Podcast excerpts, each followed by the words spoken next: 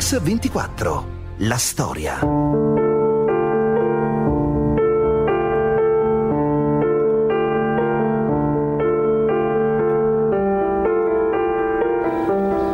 La lotta alla mafia, il primo problema da risolvere nella nostra terra bellissima e disgraziata, non doveva essere soltanto una distaccata opera di repressione, ma un movimento culturale e morale che coinvolgesse tutti e specialmente le giovani generazioni, le più adatte a sentire subito la bellezza del fresco profumo di libertà che fa rifiutare il puzzo del compromesso morale, della indifferenza, della contiguità e quindi della complicità.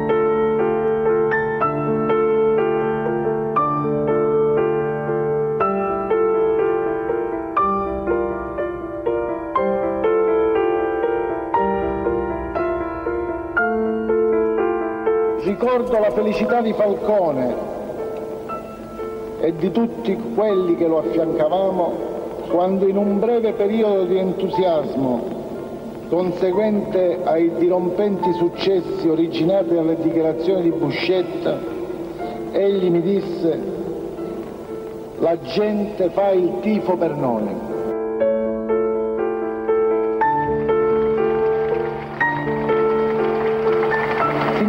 Significava soprattutto che il nostro lavoro stava anche smuovendo le coscienze.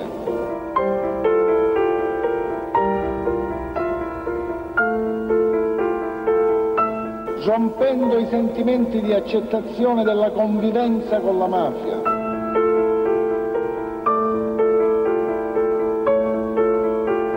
che costituiscono la vera forza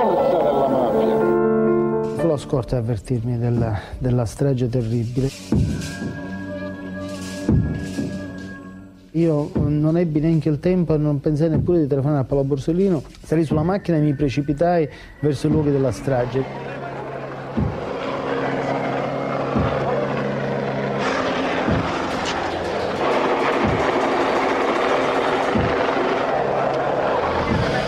Da quel momento eh, seppe che eh, da lì a poco sarebbe morto anche lui. Un giudice condannato a morte. Questo è Paolo Borsellino all'indomani del 23 maggio del 92, il giorno della strage di Capaci, il giorno della morte del suo amico e collega del pool antimafia Giovanni Falcone. Per Paolo Borsellino la morte arriverà una domenica d'estate, il 19 luglio del 92. E noi oggi a Mix24 vogliamo raccontarvi la sua storia, quella dell'uomo e del giudice, lo facciamo a partire da una testimonianza eccezionale, quella dell'uomo di mafia che ha avuto l'ordine di uccidere Paolo Borsellino. Vincenzo Calcara, queste le sue parole. Io credevo in Cosa Nostra, cioè io andavo a morire per Cosa Nostra, perché ci credevo. Un giorno nel settembre del 1991 sono stato convocato dal mio capo assoluto della mia famiglia di Trapani, Francesco Messina Denaro. Mi spiegarono di tenermi pronto, anche psicologicamente, in quanto stato, era stata decisa la morte di Paolo Borsellino.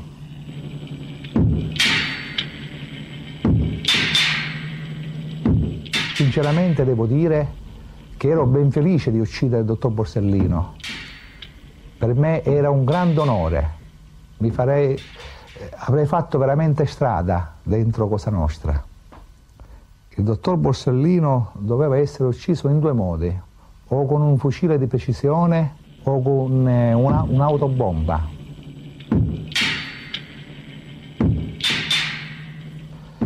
Se si trattava di uccidere il dottor Borsellino con il fucile di precisione, ero io a dover sparare.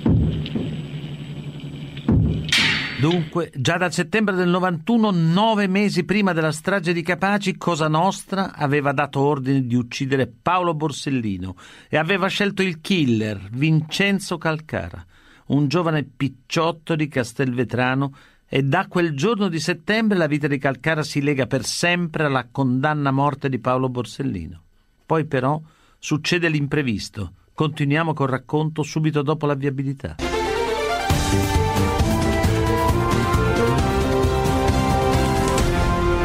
Mix 24. La storia.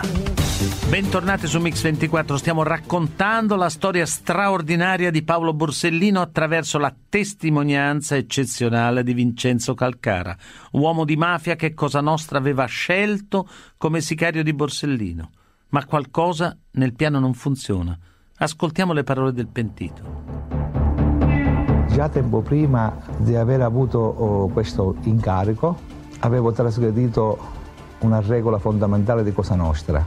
Purtroppo avevo avuto un rapporto sentimentale con una figlia di un uomo d'onore. Il 5 novembre mi hanno arrestato.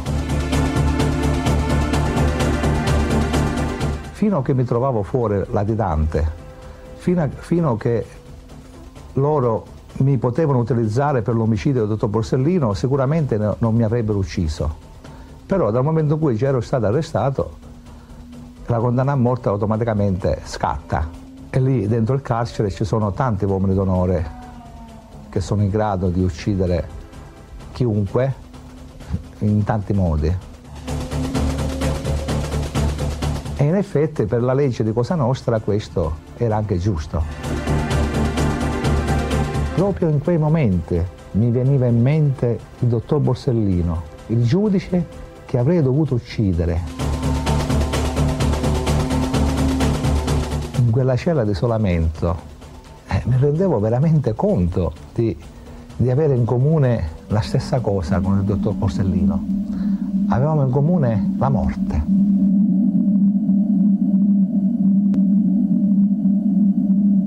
Vedevo in lui la mia ancora di salvezza. Cioè, la mia speranza, perché capivo che se lui riusciva a salvarsi, salvava anche me. Io gli disse, dottore, io ero stato incaricato da Cosa Nostra di ucciderla, ma adesso che sono in carcere non la posso più ammazzare. Lei deve sapere che io ero ben felice di ammazzarla. Lui mi ha guardato fisso negli occhi mi impressionava che non li muoveva gli occhi, neanche le palpebre. Poi mi dice, ma signor Vincenzo, mi guarda bene in faccia, lei doveva ammazzare a me. Detto, dottor Borsellino, lei non può immaginare il travaglio che c'è dentro di me. Lei mi deve consentire di, di abbracciarlo, io voglio abbracciare lei. Io gli prendo la mano e lo abbraccio forte, lo stringo forte e lui mi ha detto nella mia vita tutto potevo immaginare che un uomo d'onore mi abbracciava. Mi disse, Vincenzo, non ti preoccupare per me e sappi se io muoio, so morire da uomo. Ma Paolo Borsellino non avrebbe mai immaginato di doversi preparare a morire da uomo. Nato a Palermo nel 40, a soli 23 anni vince il concorso e diventa il più giovane magistrato d'Italia. Da principio si occupa solo di cause civili, poi passa anche al penale. A 39 anni è già sulle pagine dei giornali siciliani con un'inchiesta sulla mafia, sugli appalti a Palermo ed è il 1980, l'anno in cui dentro alla mafia accade di tutto. Ai vecchi uomini d'onore infatti si stanno sostituendo i corleonesi di Totorina, uomini duri, sanguinari, disposti a tutto.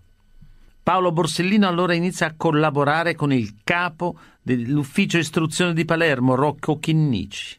È l'incontro decisivo, così il ricordo di Rita Borsellino, sorella di Paolo e Caterina Chinnici, figlia di Rocco Chinnici.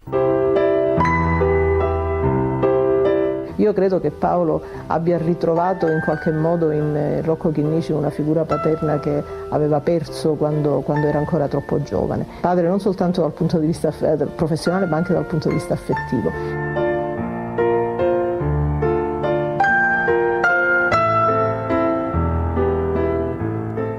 Paolo parlava molto delle sue preoccupazioni per i figli, in particolare per Lucia, che era quella che manifestava tanto la sua sofferenza per quella situazione di vita blindata nella quale loro vivevano come noi abbiamo vissuto. E quindi credo che questo li abbia accomunati tantissimo. E il rapporto è bello perché si estende a tutta la famiglia, si estende ai figli, c'è un rapporto forte, ma i figli in tutte e due le direzioni, perché non sono solo i figli di Paolo legatissimi a Rocco Chinnici, ma è anche la figlia di Rocco Chinnici legatissima a Paolo perché eh, il suo, suo padre quando lei eh, sceglie di fare magistratura e deve iniziare la sua carriera l'affida proprio a Paolo. Forse l'insegnamento più grande che mi hanno dato eh, mio padre per la sua parte e Paolo Borsellino come mio maestro è stato proprio quello di ricordare sempre di mettere la propria umanità nel proprio lavoro. Dunque un incontro umano prima ancora che professionale, quello tra Borsellino e Chinnici. E il legame umano è anche il segreto del pool, un pugno di magistrati che negli anni terribili della mattanza di Palermo si dà nuovi strumenti nuove regole per combattere la mafia. Il pool antimafia nacque per superare una certa prassi esistente fra i giudici istruttori di allora in cui ognuno indagava per i fatti suoi senza che vi fosse questo scambio continuo di conoscenze che permettesse di osservare il fenomeno nella sua globalità e nella sua totalità e avvalendosi dei vari apporti delle varie inchieste. Si lavorava perché si sapeva che si andava ad esplorare un mondo che sinora era sconosciuto per noi in quella che era veramente la, la sua essenza. E emergeva molto ma molto prepotentemente la, la, la, personalità di due giudici istruttori. Falcone e Borsellino avevano insieme delle qualità che noi non avevamo. Grande intelligenza, grandissima memoria, grande capacità di lavoro. Sarebbe stato sciocco da parte nostra mettere in dubbio questa, questa gerarchia diciamo, di fatto, perché forse poi eh, mettendola in dubbio potevamo essere sfidati a sostituirli e avremmo eh, fallito miseramente. No? C'era una sorta di rassegnazione, sembrava che contro la mafia non ci potesse fare niente, anche perché era descritta sempre come una società occulta, impenetrabile. E invece, proprio grazie al lavoro del pool, d'improvviso la mafia non sembra più occulta né impenetrabile. Chinnici infatti ha avuto anche un'altra intuizione, Cosa Nostra va colpita nel suo punto debole. E il punto debole sono i soldi. Le indagini del pool allora si concentrano sui conti bancari e sugli appalti. È la strada giusta e la mafia infatti non tarda a reagire. Ma la reazione della mafia significa una cosa sola, morte a Palermo il deputato comunista Latorre e il suo autista. Mafia, come molti elementi inducono a ritenere. Sparano contro Pio Latorre e Rosario Di Salvo. Più di 30 i bossoli recuperati dagli investigatori. Gli assassini si allontanano e abbandonano l'auto. Sanguinaria criminalità organizzata.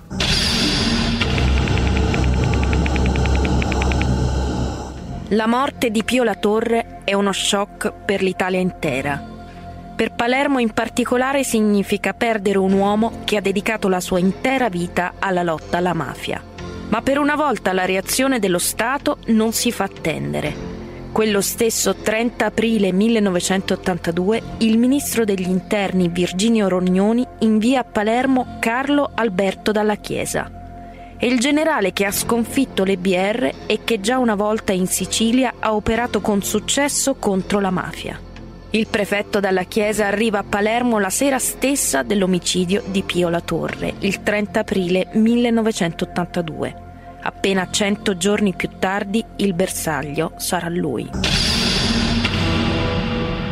in un agguato è stato assassinato il prefetto di Palermo, generale Carlo Alberto Dalla Chiesa. Hanno perso la vita anche la giovane moglie del generale e un agente di scorta. Le indagini sono molto difficili. I sicari hanno quindi colpito il prefetto Dalla Chiesa. Nello sgomento Palermo.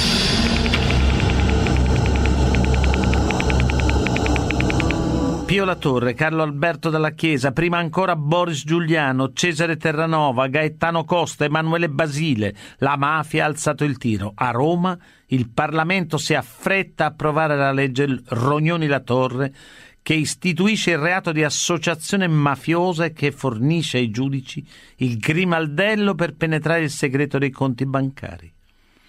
Ma è una vittoria che il PUD di Palermo paga un prezzo carissimo il 19 luglio dell'83 un attentato uccide Rocco Chinnici. Questi i ricordi della figlia Caterina di Rita Borsellino, sorella di Paolo e del magistrato Giuseppe Di Lello.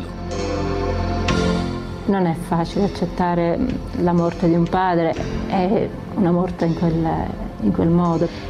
E non è facile per un figlio accettare il sacrificio del padre e accettare un sacrificio così, così terribile.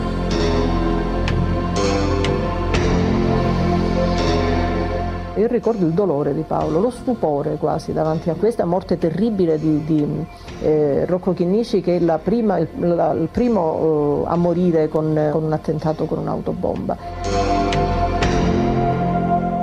È il primo dolore collettivo, vorrei dire, un dolore familiare. Per la prima volta la famiglia viene coinvolta in una eh, tragedia, in una tragedia in cui non solo c'è il dolore personale per quello, che, dolore per quello che è accaduto, ma anche il, la paura.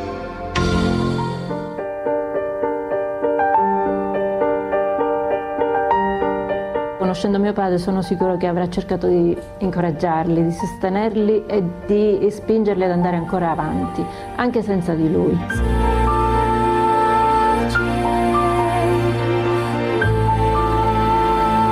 decidemmo che bisognava chiedere con vigore al Consiglio Superiore che eh, colui che veniva a prendere il posto di Chinnici fosse una persona al di sopra di qualsiasi ragionevole sospetto, perché avevamo bisogno in quel momento di un'altra persona come Chinnici.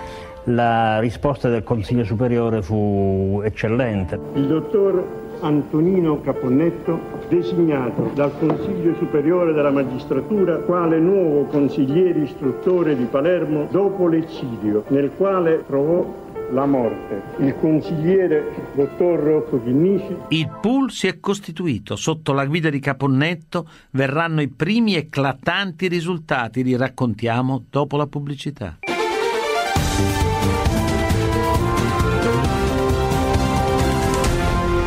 Mix 24. La storia. Bentornati a Mix 24 e al racconto della storia di Paolo Borsellino. Sotto la guida di Antonino Caponnetto il pool antimafia ottiene risultati eccezionali. Ma la vera chiave di volta è Tommaso Buscetta, arrestato in Brasile nell'84. Buscetta viene interrogato da Giovanni Falcone che lo convince a rivelare nomi e fatti. Per la mafia un colpo mortale. Grazie alla rivelazione di Buscetta, Falcone e Borsellino possono istruire il primo maxi processo contro Cosa Nostra. 10 febbraio 1986. Ha inizio a Palermo il più imponente processo mai celebrato per tutti. Da subito è il maxi processo, i cui simboli sono Giovanni Falcone e Paolo Borsellino. Vengono portati alla sbarra, accusate di mafia, 475 persone. Le rivelazioni del pentito Tommaso Buscetta consentono di svelare l'esistenza della cosiddetta cupola, il segretissimo vertice decisionale di Cosa Nostra. Per il numero di imputati è stato necessario costruire un edificio apposito per celebrare le udienze è l'aula bunker, costruita accanto al carcere del Lucciardone, a cui è collegata da passaggi interni. Gli imputati possono essere trasferiti dalle celle all'aula nella massima sicurezza. Migliaia di poliziotti e carabinieri sono trasferiti temporaneamente a Palermo per assicurare l'ordine pubblico. La Corte è costituita da un numero doppio di membri perché si teme che qualcuno possa essere ucciso durante il processo. Presidente della Corte Alfonso Giordano, un giudice fino ad allora quasi sconosciuto che da allora è sotto gli occhi di tutti, anche quelli della mafia. In 22 mesi di udienze succederà di tutto, ciò nonostante alla fine la Corte darà ragione alla linea investigativa di Falcone e Borsellino. Il maxi processo alla mafia si chiude il 16 dicembre 1987 con la sentenza della Corte d'Assise. 19 ergastoli a tutti i componenti della cupola. 2.665 anni di carcere complessivi ad altri 339 imputati. Cinque anni più tardi la Cassazione confermerà sostanzialmente la sentenza del maxi processo, convalidando in modo definitivo il risultato delle indagini di Falcone e Borsellino. Quando si conclude il maxi processo Paolo Borsellino non è più a Palermo. Il 4 agosto dell'86 infatti ottiene dal CSM l'incarico di procuratore capo a Marsala. Una scelta quella di Borsellino di lasciare Palermo che all'epoca suscita molte polemiche e molti interrogativi. Perché Borsellino decide di abbandonare Palermo? Perché lascia il pool e le sue indagini in un momento così delicato? Che cosa lo spinge a accettare una procura apparentemente marginale e periferica? In realtà Paolo Borsellino sa benissimo cosa sta facendo. Così la ricostruzione del biografo Umberto Lucentini e del magistrato Antonio Ingroia. Mi spiegò che eh, istruendo il maxi processo aveva capito che le cosche del Trapanese, quindi di Mazzara del Vallo, di Castelvetrano, del Belice, eh, erano importanti nell'ambito del, degli equilibri di Cosa Nostra in Sicilia. Infatti a Mazzara del Vallo avevano fortissimi interessi sia Totorina che Bernardo Provenzano, per cui la scelta di Borsellino di recarsi a Marsala per indagare sulle cosche di Marsala, di Mazzara, di Castelvetano, cioè le cosche del Trapanesi, era una scelta assolutamente mirata. Io arrivo a Marsala nel 1989, eh, quando Paolo Borsellino era già procuratore da qualche anno. Quando io arrivo a Marsala lui sta mm, sulla maxi, maxi processo, diciamo così, alla mafia di Marsala, alla mafia del Belice un po'. Ecco, in questo momento eh, Paolo Borsellino si, si impegna in modo particolare su questa indagine ed è l'indagine nella quale poi nasceranno una serie di collaborazioni alla giustizia che sono le prime collaborazioni alla giustizia eh, importanti di quel periodo.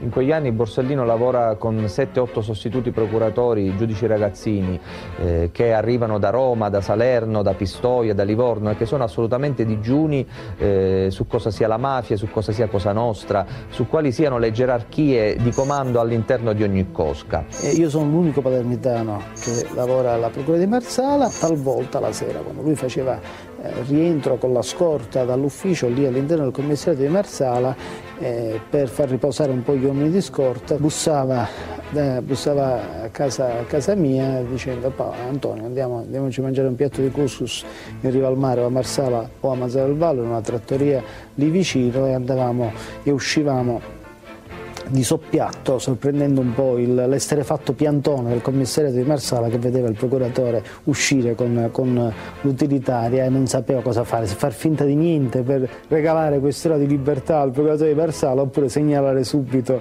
agli uomini di scorta perché intervenissero e ci raggiungessero. Era un grande intrattenitore Paolo Borsellino. Eh? Eh, amava anche raccontare delle bellissime barzellette in, in siciliano oppure sapeva decantare eh, le bellezze di Palermo recitando i versi di Goethe dedicati da Goethe a Palermo in tedesco preferiva raccontare aneddoti, raccontare storie o farti vivere eh, direttamente in prima persona eh, le, le, esperienze che poi ti avrebbero formato. Quindi, eh, ad esempio, mi raccontava e ci raccontava le esperienze del polo antimafia, mi raccontava e ci raccontava i suoi primi interrogatori di collaboratori come Tommaso Buscetta e così via. Chiesto a Borsellino, procuratore, la sua strada si separa da quella dei suoi colleghi del pool di Palermo, di Falcone, di Dilello, di Guarnotta e lui rispose no, non è così, perché qui a Marsala come procuratore della Repubblica continuerò il lavoro cominciato al pool dell'ufficio istruzione di Palermo. Marsala insomma per Paolo Borsellino è il nuovo fronte caldo nella lotta alla mafia e le sue inchieste lo fanno diventare un bersaglio della mafia trapanese. Nel frattempo però a Palermo le cose stanno cambiando. Il 16 dicembre dell'87 Antonino Capponetto lascia il pool antimafia per motivi di salute. Il suo erede naturale sembra Giovanni Falcone e invece non è così. Il 19 gennaio dell'88 il CSM designa a capo dell'ufficio di istruzione di Palermo Antonino Meli. Per Borsellino la sconfitta del suo amico di sempre Giovanni Falcone è una sconfitta intollerabile e ingiustificabile. In due interviste rilasciate il 20 luglio dell'88 alla Repubblica e all'Unità, Borsellino rompe il riservo di sempre e sferra un attacco violentissimo contro la scelta del CSM e il metodo di lavoro del nuovo procuratore capo di Palermo. Fino a qualche mese fa, tutto quello che riguardava Cosa Nostra passava sulla scrivania di Falcone e su quella di altri tre o quattro giudici istruttori. Adesso il consigliere Antonino Meli, dopo un tira e molla di qualche mese, è diventato titolare dello stralcio del maxi processo. Dubito, senza mettere in discussione la bravura, l'onestà e la competenza di Antonino Meli, che il nuovo consigliere possa in un paio di mesi aver acquisito una tale conoscenza del fenomeno mafioso. Al posto di Meli si doveva nominare Falcone per garantire la continuità all'ufficio. Ormai le indagini si disperdono in mille canali e intanto Cosa Nostra si è riorganizzata, come prima, più di prima. Falcone non fu d'accordo su questa dichiarazione di Paolo, però nello stesso tempo lo, lo, sostenne e lo assecondò, perché era questo il rapporto che c'era tra di loro. Paolo lo aveva fatto per sostenere Falcone, Falcone lo fece per sostenere Paolo. Queste le parole di Rita Borsellino. Disfatto il pool antimafia, tolte a Falcone le grandi inchieste, la squadra mobile non esiste più. Secondo Borsellino ci sono tentativi seri per smantellare il pool antimafia e l'ufficio istruzione della Procura di Palermo. Si torna indietro di vent'anni. Così si rivolgeva all'opinione pubblica di Palermo il 25 giugno 1992, cioè dopo la morte di Falcone, ricordando quel momento. Io rischiai conseguenze professionali gravissime e forse questo io l'avevo pure messo nel conto almeno dissi, l'opinione pubblica lo deve sapere e lo deve conoscere. Il pool antimafia deve morire davanti a tutti, non deve morire in silenzio. Quelle due interviste dell'88 di Paolo Borsellino hanno un effetto dirompente. Il CSM lo mette sotto inchiesta e in realtà tutto finisce in un nulla di fatto. Antonino Meli resta a Palermo e il procedimento contro Borsellino viene archiviato. Una soluzione salomonica, si disse allora, ma di fatto anche la fine del pool. Il primo febbraio del 91 Giovanni Falcone viene chiamato a Roma dal nuovo ministro di Grazia e Giustizia Claudio Martelli e comincia subito a lavorare all'idea di una super procura antimafia. Ma il lavoro di Giovanni Falcone finisce sabato 23 maggio del 92, il giorno della strage di Capaci.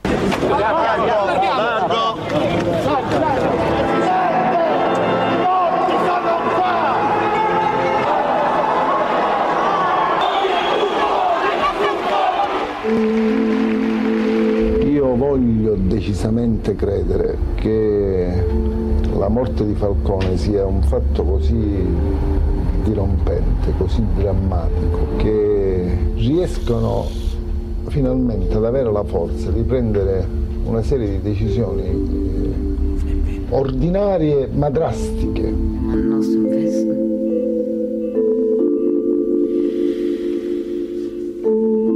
Riprese a lavorare perfino con maggiore intensità, con maggiore impegno, con meno allegria, eh, ma con eh, maggiore energia. Eh, perché, diceva lui, io voglio scoprire gli assassini di Giovanni Falcone e solo io forse potrò scoprirlo. Questo ricorda Antonio Ingroia. Da quel momento Paolo Borsellino inizia una corsa disperata per scoprire assassini e mandanti, coloro che hanno ucciso il suo amico, così ricorda Rita Borsellino, sorella di Paolo. Lui aveva questa fretta, non solo la dimostrava, ma, ma, lo diceva, lo diceva anche spesso. Io ricordo quante volte dirgli Paolo, ma perché non, non rallenti un pochino? Teneva dei ritmi veramente disumani e lui proprio dire con questo, guardando lontano, devo fare presto perché non ho tempo, non ho tempo. Da principio io ricordo avevo pensato che, che fosse troppo breve la giornata per lui, per tutto quello che aveva da fare poi mi resi conto, eh, dolorosamente devo dire che era altro il tempo a cui lui si riferiva, che era proprio il tempo della sua vita che lui sentiva finire e, e doveva fare qualcosa prima che altri raggiungessero lui. Intanto i pentiti storici della mafia cominciano a vacillare. Salvatore Contorno, Antonino Calderone cominciano a temere per la loro incolumità. E anche il pentito Vincenzo Calcara ha paura. Continuiamo col racconto subito dopo la viabilità.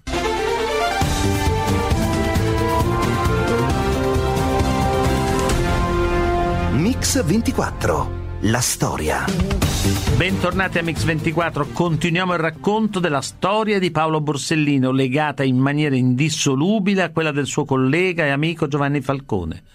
Con la strage di Capaci cambia tutto. Borsellino ha fretta, sente il fiato sul collo della condanna mafiosa e la convinzione sempre più lucida di essere il prossimo della lista. Ma con la morte di Falcone ad avere paura sono anche i pentiti, come Vincenzo Calcara. Dopo la morte del dottor Falcone io avevo paura e mi sono rimangiato tutto, perché la paura è veramente entrata dentro di me. Mi disse, Vincenzo, tu hai paura, ma di questa paura ti devi vergognare. Devi sapere una cosa, che ha paura Vincenzo muore ogni giorno, chi non ha paura muore solo una volta. Io gli dicevo, dottore, si mette in salvo, adesso hanno chiuso a Falcone, si ricordi, stia attento, si guardi a destra, a sinistra, lei, lei morirà, dottore. Non ci uccide nessuno, non ti preoccupare che non muore nessuno. Ma come dottore? Il dottor Falcone è morto e lei mi dice che non muore nessuno. Così fiducioso è.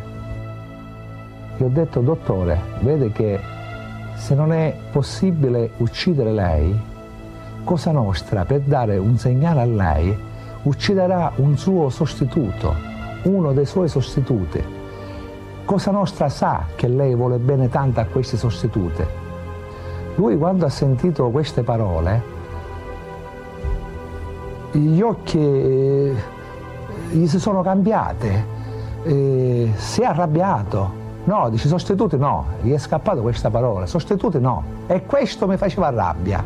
Mi faceva rabbia perché io i suoi sostituti non li conoscevo, a me mi interessava lui, perché se lei si salva può salvare a me perché anch'io sono condannato a morte. Andava incontro alla morte perché sapevo l'odio che c'era dentro Cosa Nostra e oltre Cosa Nostra. Quando ti dico oltre Cosa Nostra, significa tutte quelle entità che sono sempre state collegate con Cosa Nostra. E lui di questo ne era ben cosciente. 57 giorni, tanto resta da vivere a Paolo Borsellino dopo la morte di Giovanni Falcone, il suo amico di sempre poco meno di due mesi nei quali Borsellino si impegna allo stremo delle forze per indagare sulla strage di Capaci e dare giustizia a quelle vittime. Ma il tempo lavora contro di lui e il 25 giugno del 92, dalla morte di Falcone, è passato un mese esatto. La città di Palermo ha organizzato una commemorazione ufficiale. Sarà questa l'ultima apparizione in pubblico di Paolo Borsellino. Così la ricostruzione dell'allora sindaco di Palermo Leo Luca Orlando e di Rita Borsellino, sorella di Paolo. La città era lì, aspettava Paolo Borsellino. Eh, la biblioteca comunale era gremita per questo incontro eh, organizzato da Micromega eh, in cui si sapeva ci sarebbe stata, la, stata annunziata la presenza di, di Paolo Borsellino ero a casa di Paolo, ero andata a casa sua e avevo portato mia madre con me. Lo facevo in quei giorni perché sentivamo il bisogno di stargli fisicamente vicino e nello stesso tempo sapevamo che aveva poco tempo. Eh, si fanno le 21.10, le 21.15 e Paolo Borsellino, l'allenatore più atteso, non arriva. Era stanco, affaticato, nervoso anche e mh, mm, ricordo che si era eh, seduto appena a tavola e, e arriva una telefonata. Lo chiamo, lo chiamo a casa, il mio telefonino e mi dice come stai? Io bene Paolo, ti aspettiamo. E lui ebbe un moto di fastidio perché si era dimenticato, aveva dimenticato completamente questo impegno.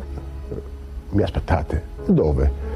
alla biblioteca comunale. Aveva pensato che, che, la sua giornata lavorativa, la sua giornata pubblica fosse finita, in qualche modo di potersi rilassare un momento eh, in famiglia tra le persone che gli erano eh, care ed ebbe un gesto di stizza, disse no non vado, non, non voglio andare. Però poi si risedette a tavola ed era pensieroso a un certo punto proprio eh, si girò verso mia madre e le disse mamma ma ti dispiace davvero se vado, eh, mi dispiace lasciarli così, mi aspettavano. Mia madre gli disse no vai non preoccuparti, io sto un altro po' qui. Quando Falcone solo per continuare il suo lavoro propose la sua aspirazione a succedere ad Antonino Caponetto, qualche Giuda si impegnò subito a prenderlo in giro ed il giorno del mio compleanno il Consiglio Superiore della Magistratura ci fece questo regalo. Preferì Antonino Meli. C'era questa folla eh, enorme in un silenzio di tomba e lui lì eh, a parlare con un tono così diverso dal suo tono abituale, molto lento, scandendo le parole a uno a uno, quasi cercasse di trovare le parole giuste per dire qualcosa che, che, che che voleva dire ma che, che, voleva più che altro che venissero intuite, che venissero capite. Disse perché io so. Queste cose che io so possono essere utili alla ricostruzione dell'evento che ha posto fine alla vita di Giovanni Falcone e che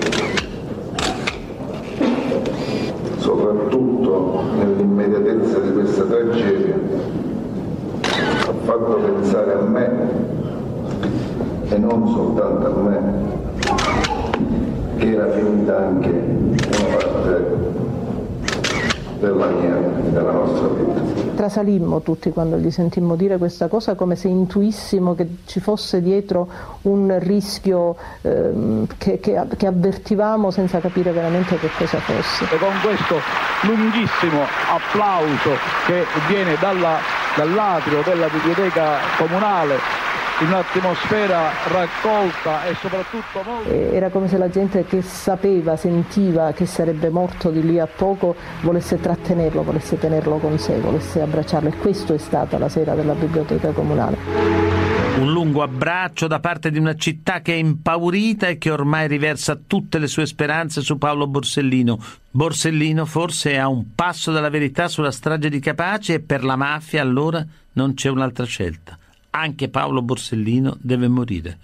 Così la ricostruzione del giornalista Giorgio Bongiovanni e di Rita Borsellino. Rina non faceva delle riunioni planetarie, lui faceva delle riunioni a gruppetti, si riuniva con i boss di Cosa Nostra e in una di queste Rina dice dobbiamo fare presto, dobbiamo fare la strage di Via D'Amelio, addirittura c'è il boss Raffaele Ganci che si oppone un pochino, cioè chiede delle spiegazioni a Rina, ma perché così subito, eccetera, e Rina insiste, no, mi, mi assumo io la responsabilità. Sì, che significa che Cosa Nostra aveva fretta. Rina incarica a Biondino di occuparsi dell'organizzazione di questa strage. Biondino si rivolge a uomini d'onore legati a Bernardo Provenzano. Le due ali di Cosa Nostra, perfettamente in sintonia comunque, si dividono le responsabilità. Sì, la mafia sicuramente sì, ma che ci fosse una convergenza di interessi anche con altri, anche con qualche altra eh, entità, vogliamo chiamarla così, non saprei, che aveva interesse a che Paolo Borsellino eh, venisse eliminato e venisse eliminato così presto. Puglia, intanto, dove è andato per un convegno, Paolo Borsellino apprende quasi per caso una notizia terrificante che lo riguarda.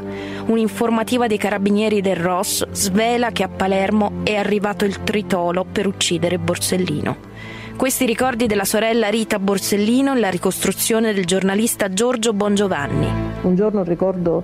Eh andando a casa sua mi ero resa conto che davanti al portone di casa sua dove c'era la zona rimozione c'era un, un cassonetto delle spazzature e, e, incontrandolo preoccupata gli avevo detto ma perché non lo fai togliere? Possono mettere qualunque cosa lì dentro, ormai purtroppo il metodo era quello e lui mi ricordo mi aveva guardato con uno sguardo severo quasi e mi aveva detto non sono io che devo pensare alla mia sicurezza, ci sono altri che devono fare questo. Via D'Amelio viene scelta probabilmente perché è una strada chiusa, logisticamente per Cosa Nostra era fattibile quell'attentato.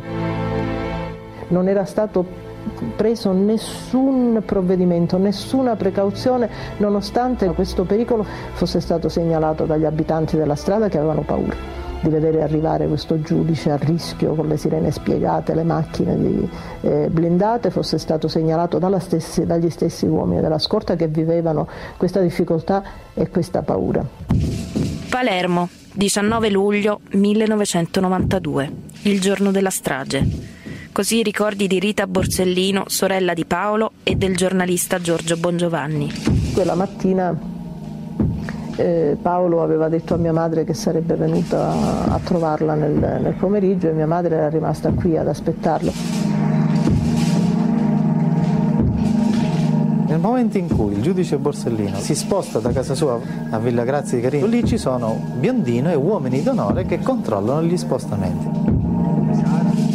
Casa sua va a casa della madre. Non rinunciava e non avrebbe mai rinunciato a venire qui e lo sapevano tutti, lo sapevano gli uomini della scorta, sicuramente dovevano saperlo anche i loro superiori o i responsabili della sicurezza di Paolo.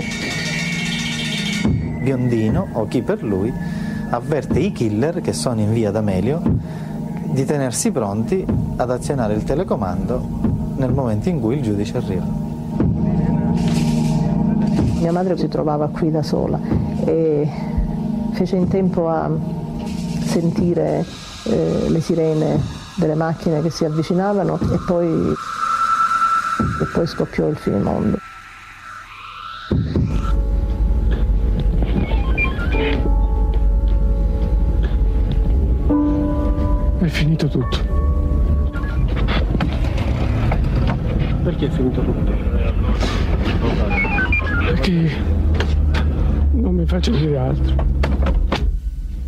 Mi faccia dire altro.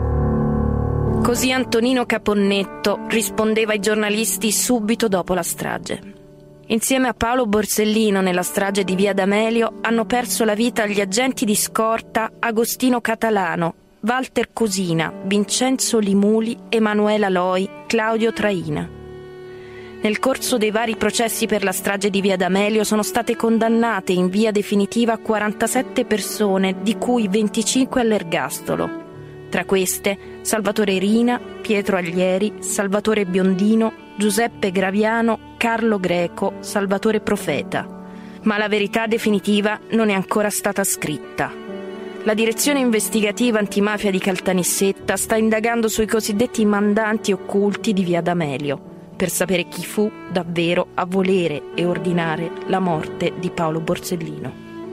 Mix 24 torna lunedì in diretta come sempre alle 9. Un ringraziamento a Alessandro Longoni, al mitico stagista Manuel Guerrini e Alessandro Chiappini e Valerio Rocchetti in regia. Buon fine settimana.